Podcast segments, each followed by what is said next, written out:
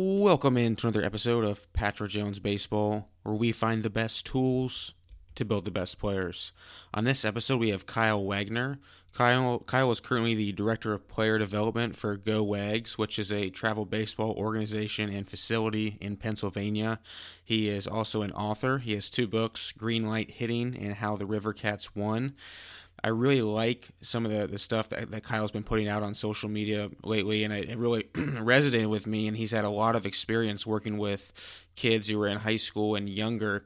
So if, if you're someone who is interested in learning more about how to develop players, hitters more specifically, who are high school and younger, this is going to be a really beneficial episode for you. Uh, he talks about how aggression should always precede discipline and how we should be preaching aggression to younger hitters and not making sure they get, you know, a good pitch to hit and, and having all these things they need to think about because they don't have a high IQ when it comes to hitting. That's one of the things that, that Kyle talks about. Um, we also get into some, some college recruiting. Like I said before, Kyle what is currently the director of player development, but what uh, more so ran the Go Wags travel baseball program for eight years. So he's, he sent a lot of players to college. His son's currently a freshman at the uh, at University of Georgia and is pitching on Friday night. So he um, he's done a really good job as a coach, and uh, I'm excited to uh, to share what he has to say with everyone in this episode. Um, so again, I, I, appreciate everyone listening. If you haven't already, make sure to go subscribe, rate, leave a review on iTunes. Um, you know we're available on Spotify, Pandora, all the podcasting platforms, and every episode is also on my website, patrickjonesbaseball.com. Ladies and gentlemen, here is my episode with Kyle Wagner.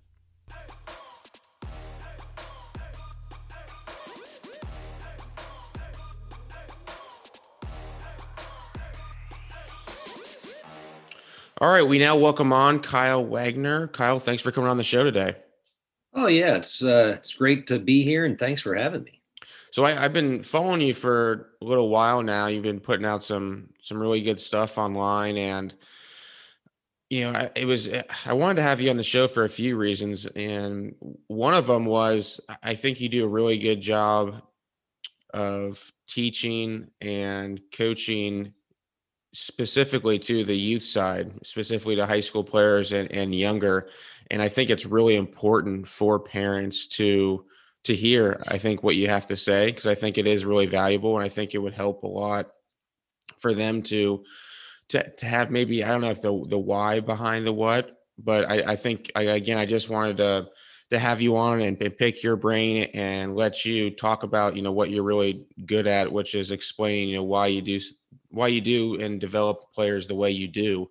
Um, so again, I just appreciate you know you have you coming on and um, you know what what is your background? I know you, you, before we started recording, you said you you played a little bit and you were coaching, and then you are a teacher. Yeah, too. well, so, so, discussing my background, I probably have to recognize that I have a twin brother, and and our relationship uh, is is always uh, running throughout all the streams of of the channels that I've that I've participated in. I mean, we we went to high school together. We went to Wake Forest together. That's that's where we played college baseball. And uh, he was a first round draft pick his junior year, so he left. And then uh, I graduated as a senior, played one year in the Angels organization, and then I coached uh, at Wake Forest for a year. I coached at Elizabethtown College, which is a Division three college. I coached high school baseball for eight years, and then I ran that travel organization, Go Wags, for eight years, and and then in the process too uh, is I have a son uh, that's a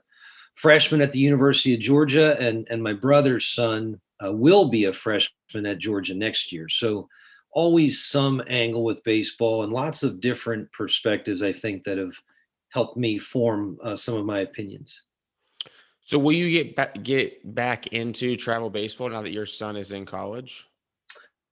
Yeah, yeah. I mean that that's the idea. Uh, I I think that I know I, I have something to share. I, I really enjoy watching kids achieve their goals, and if if I can help them, I will. And so I think, yeah, I think I'll I'll I'll probably be more involved with the baseball side of it here shortly.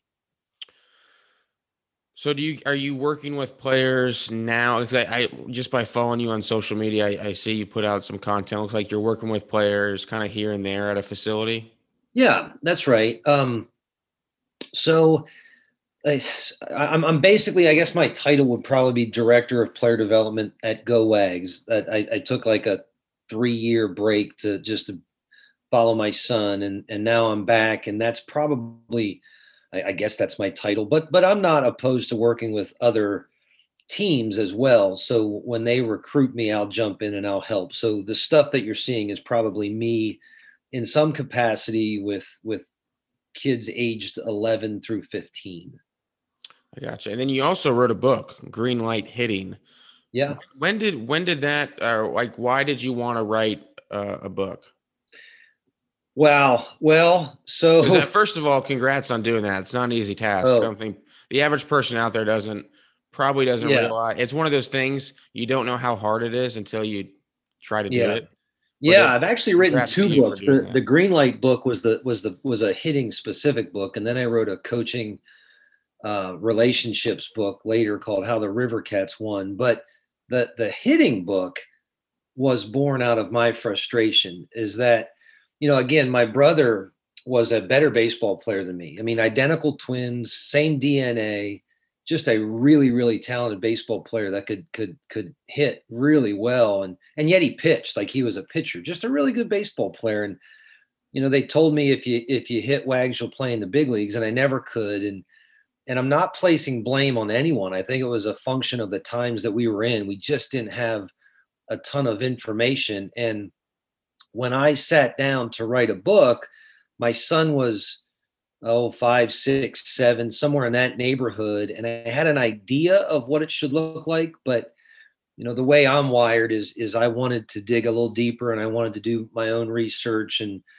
uh, follow the right people and, and not really accept anything at face value. And then after two or three years of digging, I started to piece some things together. And then I guess in 2012 is when Green Light Hitting popped up. And that became the foundation of our facility, Go Wags, is I could train our instructors in that model. And then uh, I was sort of the the figurehead, the the tip of the spear, sort so to speak. And then those around me could uh, share a similar message and and it and it spread uh, it was you know everyone's different everyone's unique but that particular style was really appealing to parents and coaches alike because there was always a plan there was always a a next thing to work on and i think that's what was most appealing about it. How did you come up with that plan? Well um you know I, I feel like there's so much good information out there, but in some respects, it was a dartboard method. It was like, well, okay, so that works, but what if, what if I'm not ready for that? What if that's a higher level skill that that I'll I'll I'll learn on my own over time? Like, what if what if what if me attempting to do that is actually going to hurt me in the short term, right? So my my greatest quest was to piece it together where you know you you you give kids what they need when they need it so they can be successful in the present but but stay on track to develop for the long the long term. And i was really sensitive to you know some sometimes really good drills and really good advice for a 21 year old might be actually counterproductive to a 7 and 8 year old you know so that's that's what green light hitting was. It became this level based system where every coach every parent every player knew what it was they were supposed to be working on. And you know if if the kid in the cage to the left of you was doing something else you know you might like that and dad might want to do that but i had them believing that in time that's something that we'll get to in time time. You know, before we can get to that, we have to prove that we, we can demonstrate competence or mastery in this something else. Yeah, and for those listening or watching to this, I, I really encourage you to go grab grab uh, Kyle's book, both books really. But it's, um, I mean, he's he's really smart. The content uh, man, is. I try hard. Like I, I'm, I don't know. I, I, I mean, know, I, know. no, I know. Um. But I, I, like I said, I'm, I'm on social media pretty reg I mean regularly every day. And so I see a lot of content and and I work with players in the off season. I'm getting ready to leave for, to go to spring training, but in the offseason, I do work with a lot of younger players. And so I'm always looking for ways to to help them because it is completely different. It's completely yeah. different. I mean, if I yeah. I had a big leaguer up in my cage this offseason, and then a couple hours later I had a 12 year old, completely different. I mean, you you ha- you cannot do the same thing. And I think, and maybe you maybe uh, can elaborate this on this a little bit what I see online on social media is I see a lot of former pro guys bashing instructors on trying different drills or whatever. But what they don't understand is at the pro level, those guys don't have the issues that these kids have. And so if, what I just see is I see a lot of instructors, they're just trying, and some of it maybe is a little overboard, but yep. what, what I they're just trying to find a way to help that player improve that movement flaw. And the, and it, again, maybe some of it is crazy, but the, but those pro guys they don't understand that because they just see pro guys and have only been around professional players and they don't have that issue. Right. I mean, I, I won't have to do a bunch of crazy drills this year with the guys I have. They already move really well, but I have 12 right. year olds that have flaws and I just that's just what I see that they just guys just trying to get creative to yep. help help these younger kids who have flaws. Yeah, I think I think with um, you know with res- with with res- with with respect to um, training hitters, I, I think it's this idea of proximal to distal. It's that when you get to the big league level, the game is played in your hands, and and so much instruction is about um, manipulating the barrel and, and creating a great bat path with with great timing and and staying middle of the field and and all those things. And and those are hand related functions. And when i say it's it's proximal to distal that's just fancy talk for the big muscles got to work first right? You, you've got to if if a young kid doesn't have core strength what are we doing working with the fingers? I mean he can't he can't he can't maintain great posture. Why are we working on his hands? So that's what green light hitting was. It was this recognition that before we can get to the to the precision piece of fine motor skills, we we have to unlock the big pieces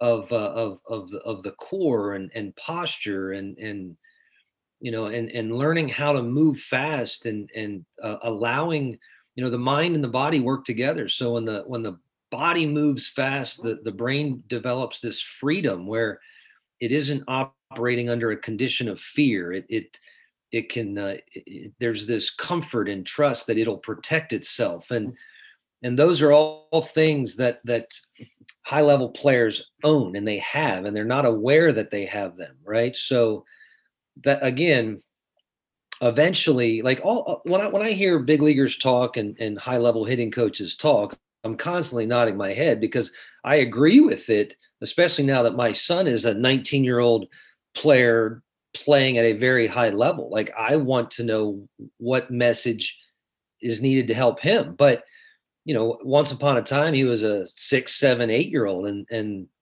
I didn't talk like that. We didn't, we didn't, you know, we we talked about getting to some guy's elite fastball that that doesn't know where it's going, right? Like those are all survival skills that that let him grow in the game and give him a chance to be a 19 year old successful hitter.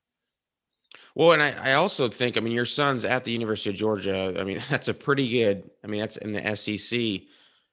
And so I, I wonder if he's even really a good example because he's not, he wasn't the average. He's not the average, right? He's definitely right. above definitely above i mean the average kid out there so even him i mean he's he would have been above the majority sure. and, his age.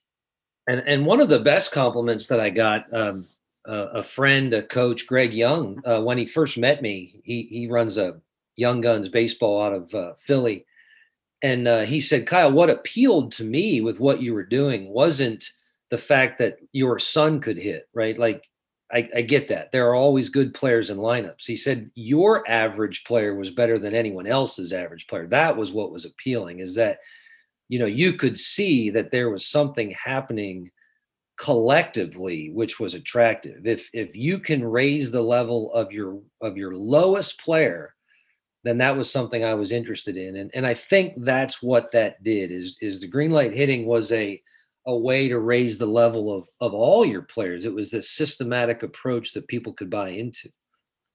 Aggression precedes discipline. I was I went back and watched uh, one of your Twitter th- Twitter yep. threads videos yesterday. Uh, I'll actually I'll put that link on the show notes because I think that's a really good one for people to watch. Take me through that because I I I'm a, I, I loved what I heard on the video. Yeah, well, you know, so look. at the highest levels of baseball, one of the the, the absolute truisms is get a good pitch to hit. I mean, 100% true. It, it, hitting is so difficult if you can't get a good pitch to hit.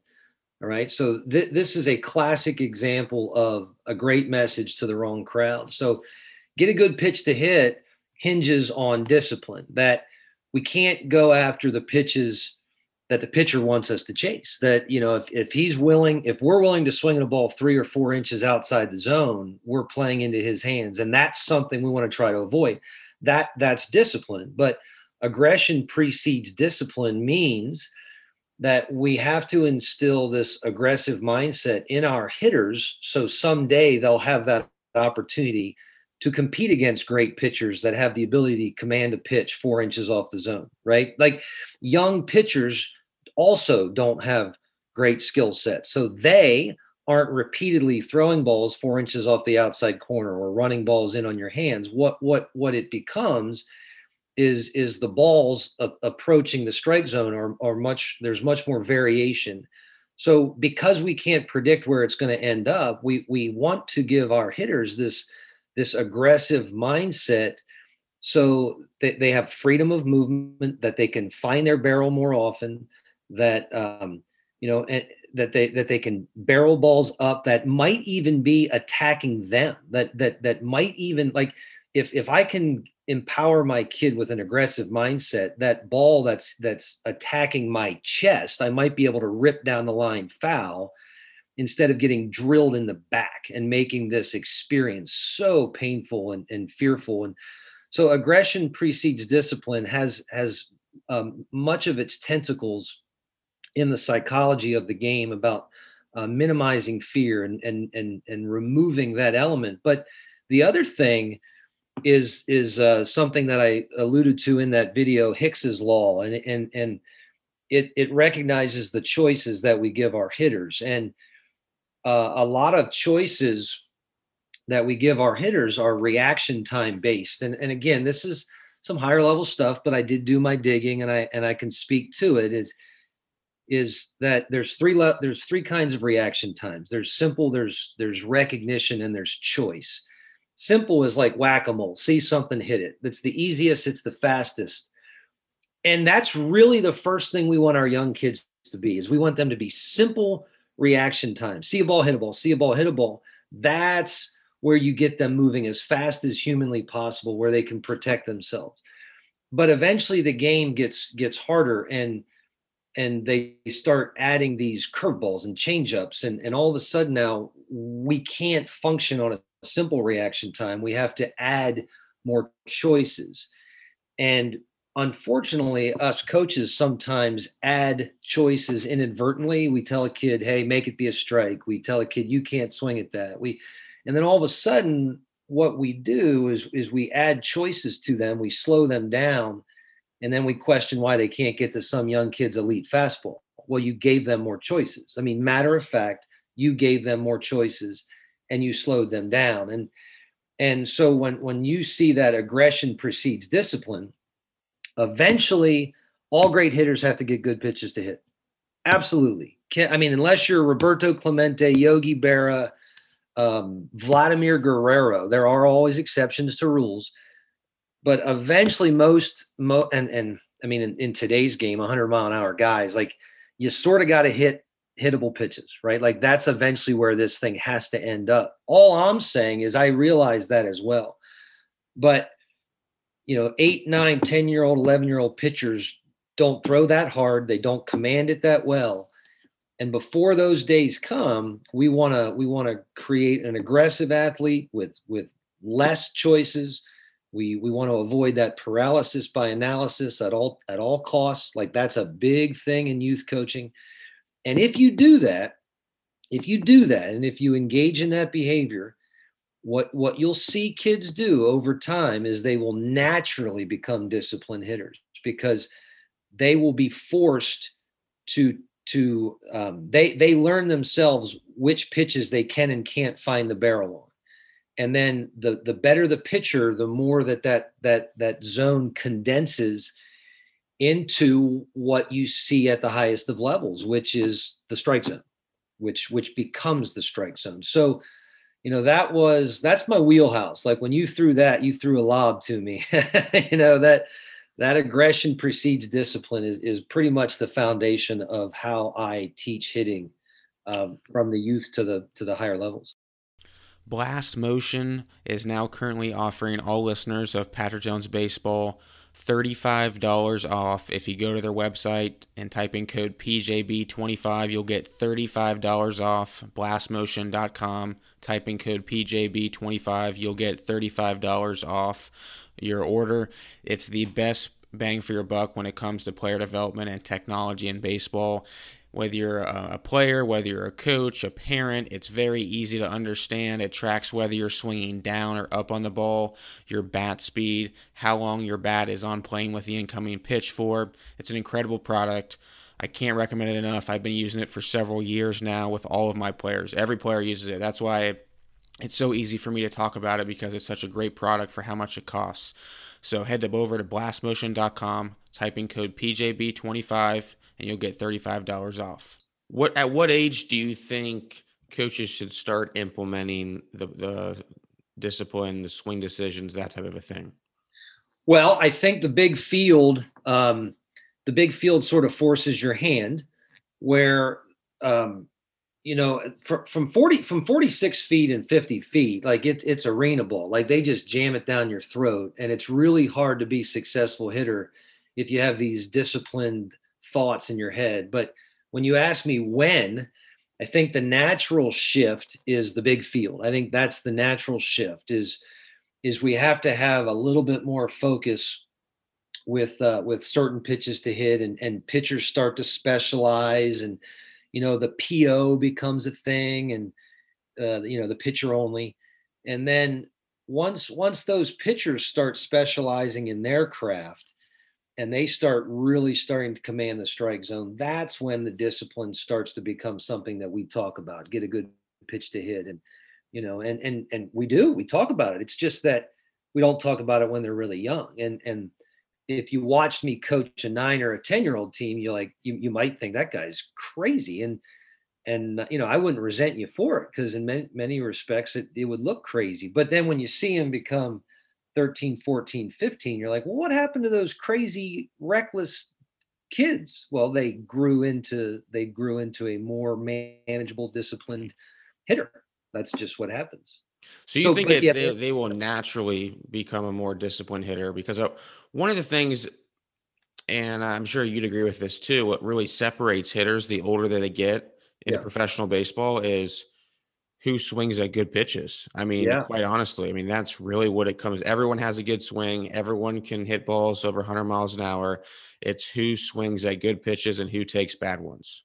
Absolutely, and and and that's I agree completely. I mean, and and I, I I put a tweet out there. I think it was at this point maybe a year or two ago, but I, I think it's true. I think your better hitters strike out looking more often than swinging. I, I think they recognize that they they have such great plate discipline that they know when a ball is two inches, three inches off the zone, and they're like, no, can't hit it. And then they get rung up, and they but they live with it. They go, yeah, but I can't hit that, and I know that's not a strike. And the the players that don't have that great plate recognition they find themselves chasing those pitches and then and then they're swinging at the ball three inches off the plate missing it the the guy that takes it three inches off the plate at least defers to the umpire and sometimes he gets to he gets to fight another day he gets to walk he gets the, he gets a better count so agree completely that that eventually that plate discipline becomes the gold standard. It, it's we have got to recognize what that plate discipline looks like. And you know, I I I, I couldn't. We my son and I now as a 19 year old, we that's how we talk now. That's how we talk, you know, is that no panic. Don't don't enlarge the zone. Don't don't get don't get big with two strikes. Keep a great focus. You know, but but that's not how we talked when he was younger. That's how we talk now. Well, I think you alluded to something important there when you talked about uh, a hitter who takes a strike three and knows he can't do anything with that. I think a good hitter also is okay with that outcome at times too, yeah. and and doesn't panic, doesn't freak out. Um, and I think that's that's really a big league type approach is having a plan, and when the plan doesn't work, you're okay with it. And that's hard to do with with kids, and we're in high school even um, and even probably college kids too, and you know maybe even lower parts of the minor leagues. But I think the elite hitters have what you just said right there, where um, they're okay with that. They're okay with and, and not okay with failing. They don't want that to happen, but they stuck to their plan, and they judge yeah. themselves based off of sticking with their plan. So one of the things that I think elite hitters develop is is what I would call a neutral mind. Is that they they stay centered so they can make adjustments and and young hitters they they they they get ripped and ripped and pulled pitch to pitch so young hitters get influenced by previous pitches more than more than more experienced hitters more experienced hitters keep that neutral mind and they know that the pitchers trying to execute pitches and set them up whereas a, a younger hitter gets influenced by that that that 0-2 fastball up and in and is like, oh, he's trying to get me up and in, and then he knows that the slider's coming low and away. And and those more experienced hitters can can really create that neutral mind that that they they see each pitch independent of every other pitch. I think I think that's that's important and and I think that's sort of where the the, the discipline comes. I think they they because they have that neutral mind, they maintain a focus for the entire at bat and you know those those really good older hitters they you're right they the only time they really are going to get frustrated with themselves is when they give an at bat away when they lost that neutral mind or they lost that focus and and and young kids they don't even know like how to approach an at bat right for them adjustments happen during practice the next week with experienced hitters adjustments happen you know, between the 2-0 fastball and the 3-1 fastball. Like that's how adjustments happen. It's so yeah, those are things we talk about too. How fast how fast can you make an adjustment? Yeah, and I, and it takes a while for those young hitters to to get those reps to get to that point too. I, I don't think we can you can't rush a lot of that. I mean, that just takes time. And I think that's frustrating, it seems, for parents and and kids because they want it right now but you just can't i mean you can't give a nine year old an 18 year old's brain you know you can't i mean you just can't do it. They haven't seen enough enough uh, pitches coming at them yet. It's kind of when you first start flipping balls to a kid and he's late every single time and right. and you uh, you feel like you want to tell him when to swing. He just doesn't have the experience yet. He's as yeah. you uh, mentioned in that video low iq he is a low iq yes. hitter. Right. And and I think that you're completely right on that. And I just, I don't know. I mean, do you think you can speed up that process at all, or do you think that just it's just natural? It just is what it is. I think one of the best ways to sp- speed it up is to give your kids a voice, and and what I mean by that is, young kids can't interpret their feedback correctly. They all they recognize is, you know, a, a success and a failure. Like they're they're they're results are are you know they they have this polar polarity to it where they're either success or they're not. They they get a single or they don't. They they hit the ball or they don't. Where at the higher levels if if you take bp you know guys are really good at interpreting their ball flight and and they know what they're after. They want backspin in the opposite gap. They they hate top spin to the pool side like all of these things are are things that they look at. And so what i've found is when you give a kid a voice you force him to interpret things for himself. You force it on him. So what what i'll do is i'll often say grade your hits 1 to 10 and and and that's simple right? You're not asking them any more than tell me how much you like that hit. And if a kid pulls a ball, but it's got crazy topspin, and he says eight, and I'm like, so I had that as a four. Let's talk about that, right? And and and now all of a sudden, what you are getting is you're getting dialogue, you're getting a question, you're getting, well, okay, so why did he think it's a four? And what I thought that was successful. I thought I thought I hit it on the barrel and it landed it short of the left fielder. Like, isn't that what we want? Well, so we'll take that in a game, right? We'll take that in a game when the pitcher's unpredictable, but we're not going to settle for that in BP. In BP, you know what's coming. I got one pitch, one speed. Like we want to be perfect in BP. And and so, you know, just creating conversations with young kids will will give them a voice over time. And at the higher levels, learning is is this give and take process process which is so helpful is that you know the, the coach becomes a sounding board as much as this medium of information but at the younger levels i mean you're begging and pleading for kids to interact with you and all it is is like you know i'll give you what you want. Tell me what it is you want and i'll do it for you. No that's not what we're here for. Like we're here so you get better and you can't get better if you don't have a voice because i don't even know what you're thinking right? Yeah. so that's that's the idea of giving kids a voice really allows growth to take place because it becomes this give and take instead of one dimensional yeah and i i don't know if it's sometimes the environment if that's it or i i think it's probably more just because they're young and they don't they don't know anything better yet. You know, I just I think that's honestly the, the conclusion that I've come to. I agree with you. I agree with you. They just don't know. That's they just right. don't know. What now? What do you? What are your thoughts on two strike hitting for kids? Because that's another one too, where I mean, God forbid they strike out. You know, I mean, and and not put the ball in play.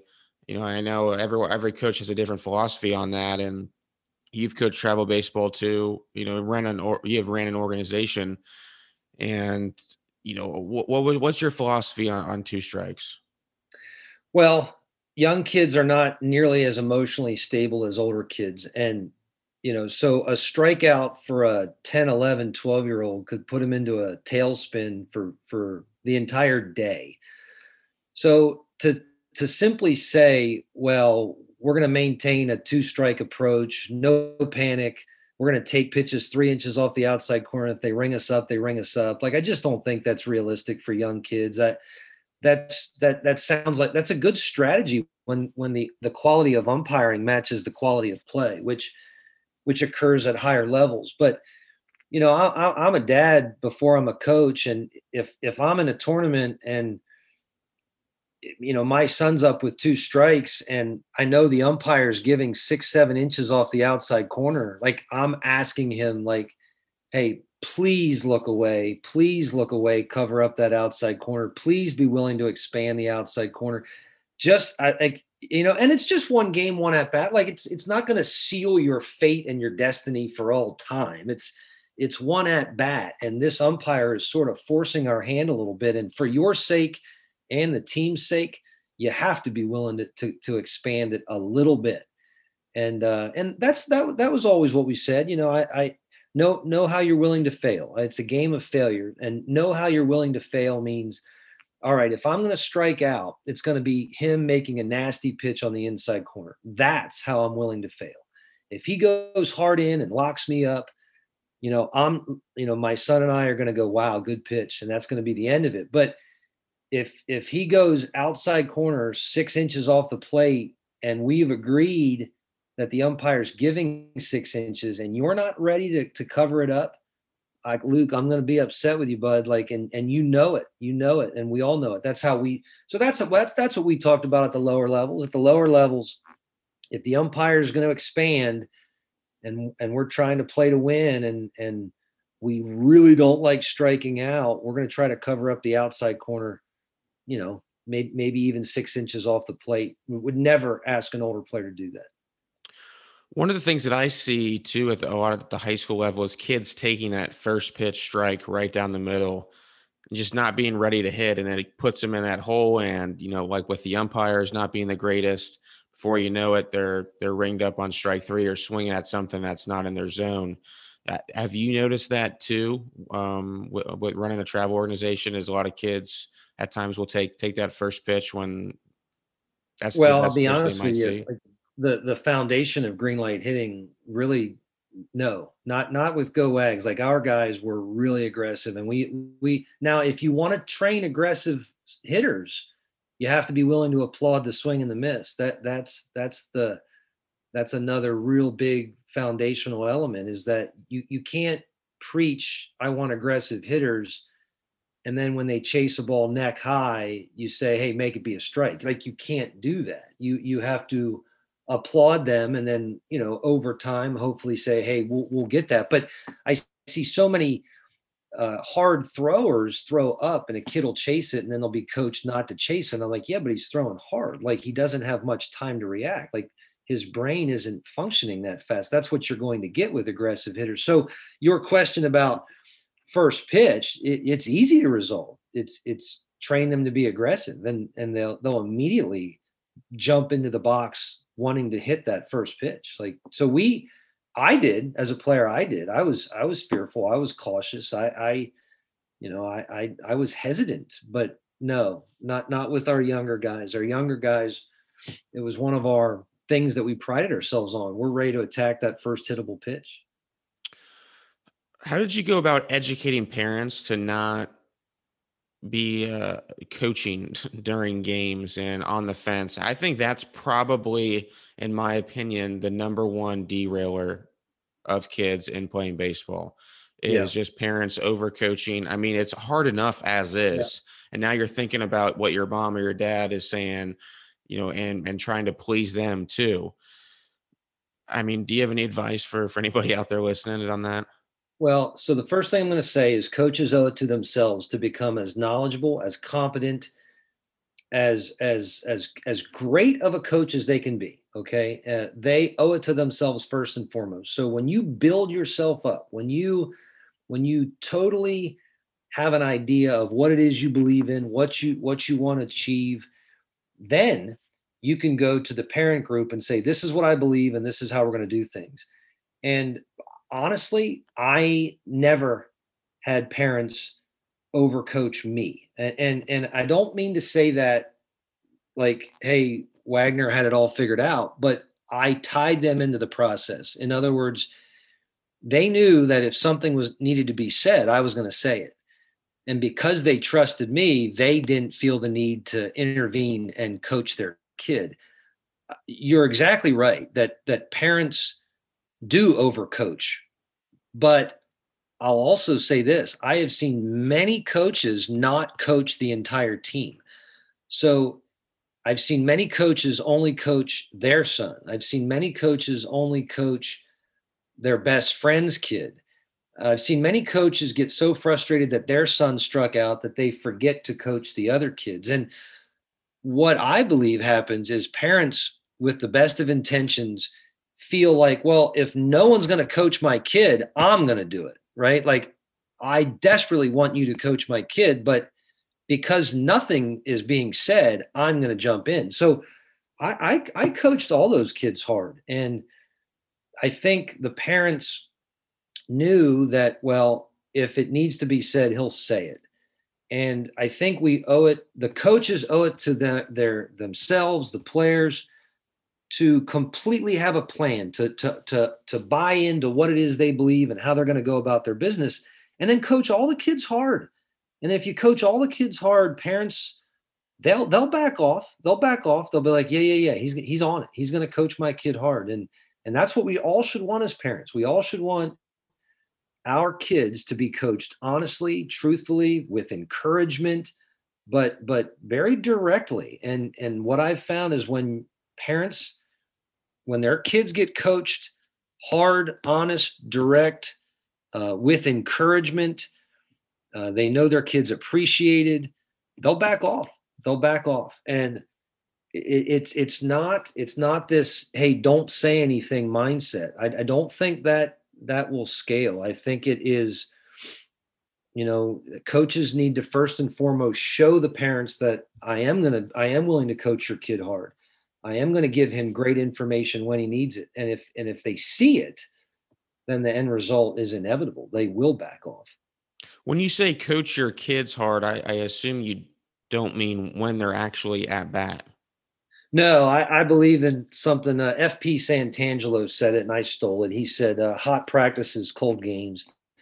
And and what I mean by that is, you know, our practices were intense. I mean, we got after it. We got better. We we we we condensed a whole bunch of stuff, and parents would show up and they would watch and they would they would see what we were doing, and that's where the trust was developed. The trust was developed in practice, and that's that's where they knew that all right, Wags is going to coach these kids hard. And then when the games rolled around, it was very much applauding, encouraging. We've got this, and and then that's when they were like, no, if, if it needs to be said, he'll say it. And if he's not saying it, then I don't need to say it.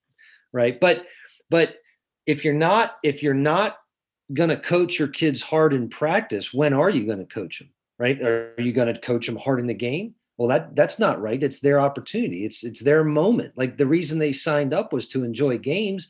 Don't coach them hard in a game. That's not the time to coach them.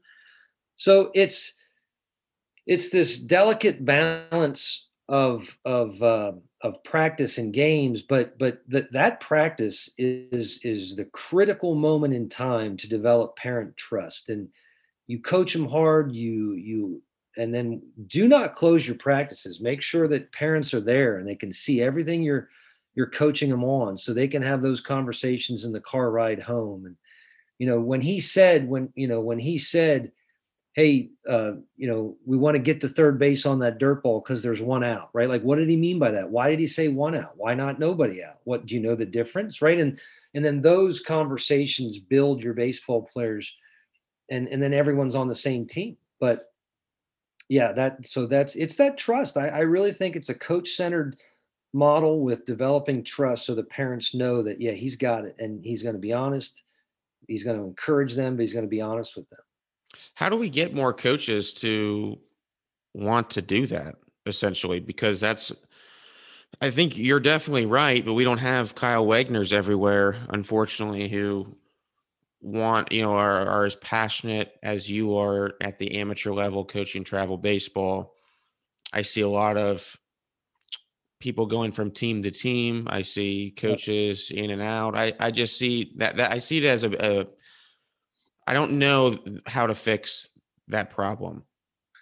You know, well, every every coach was a once upon a time player. I mean, for the most part, and you know, it, I, I find it amusing that when you're a player, you're you're you're you're told to be coachable and you're told to learn and you're told to grow in the game and and there's always something to learn and then there's this moment in time where you stop you retire you quit you hang up the spikes whatever you want to call it and then you become a coach and then all of a sudden you went from you know one week ago i i was a player and i was supposed to be coachable and one week later i'm i'm the coach with all the answers. Like that's just not how it works and it's this never ending process of development and you know one of the one of the greatest things that we as coaches can do is admit we don't have all the answers and it's humility and, and part of being competent is knowing you're not going to have all the answers. It's knowing that your assistant coaches should have the opportunity to challenge you and, and to say i don't think you're right. I, I, I think i think this is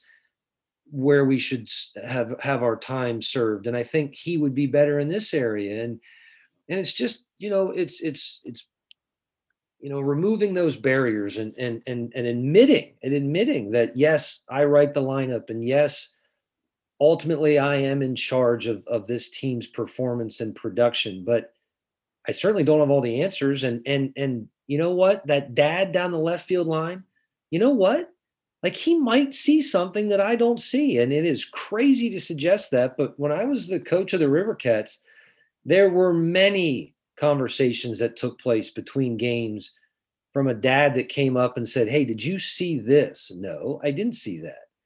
And if if we don't if we coaches can't promote an environment of you know humility and and this uh this I guess safe the psychologically safe environment like it's sometimes parents are threatened and and you know so we coaches if we really want to to create an environment where we can grow and you know you you have to first and foremost admit that i don't have all the answers. And and the, the parents the parents in the chairs and the parents on the sidelines actually might be able to help us achieve all our goals.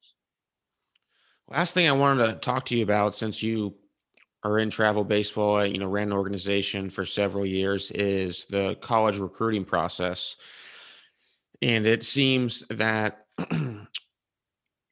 kids every kid wants to go d1 which who wouldn't? I mean let's be honest i wanted to go play at vanderbilt just like every other kid does.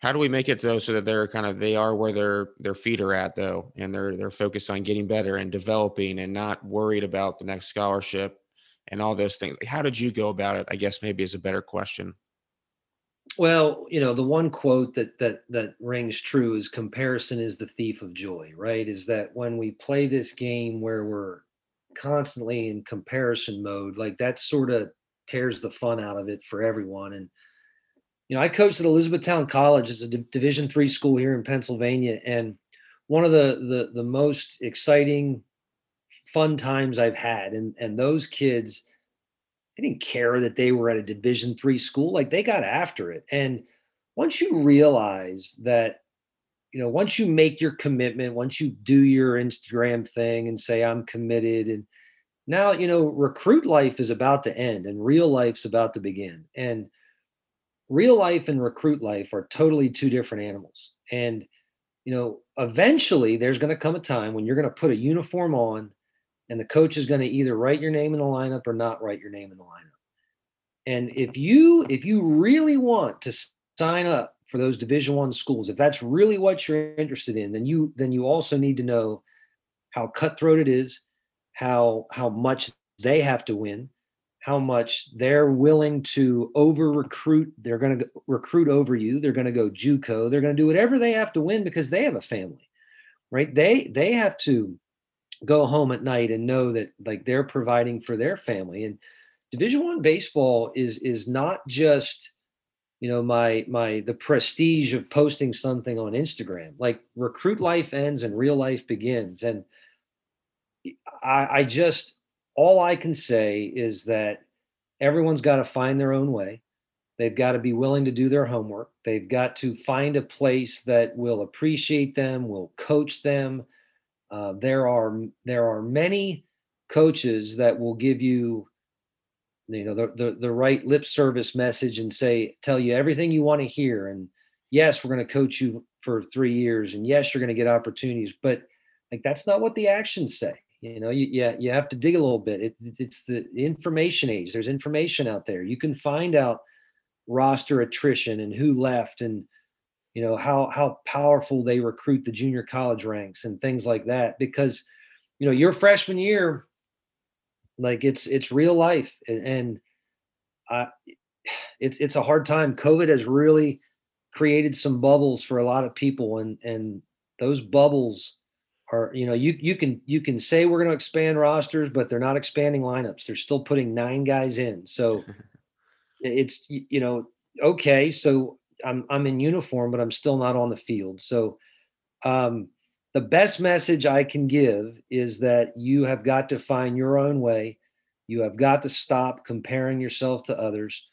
Uh, eventually, you're going to go to a school. People are going to forget about your Instagram post, and it's going to become real life with real problems. And you know, if if if you're not if you're not up for that cutthroat world of Division One baseball, you, you know, you're you you probably ought to postpone that Instagram post. Yeah. That's awesome. Kyle, I, I appreciate you coming on the show. Uh, everyone make sure to go uh, go check out Kyle's book, Green Light Hitting. Um, we'll put we'll put all your um, all your links to social media and everything on the show notes page. And I'm also going to put that Twitter video that you had on us, oh, which I think t- talks about you know reaction time and aggression breeds discipline, and there's some really it was just really good thread, a lot of good videos on that thread. So put that on there too. But again, thanks for coming on today. I appreciate you having me. I like talking this stuff anytime I can.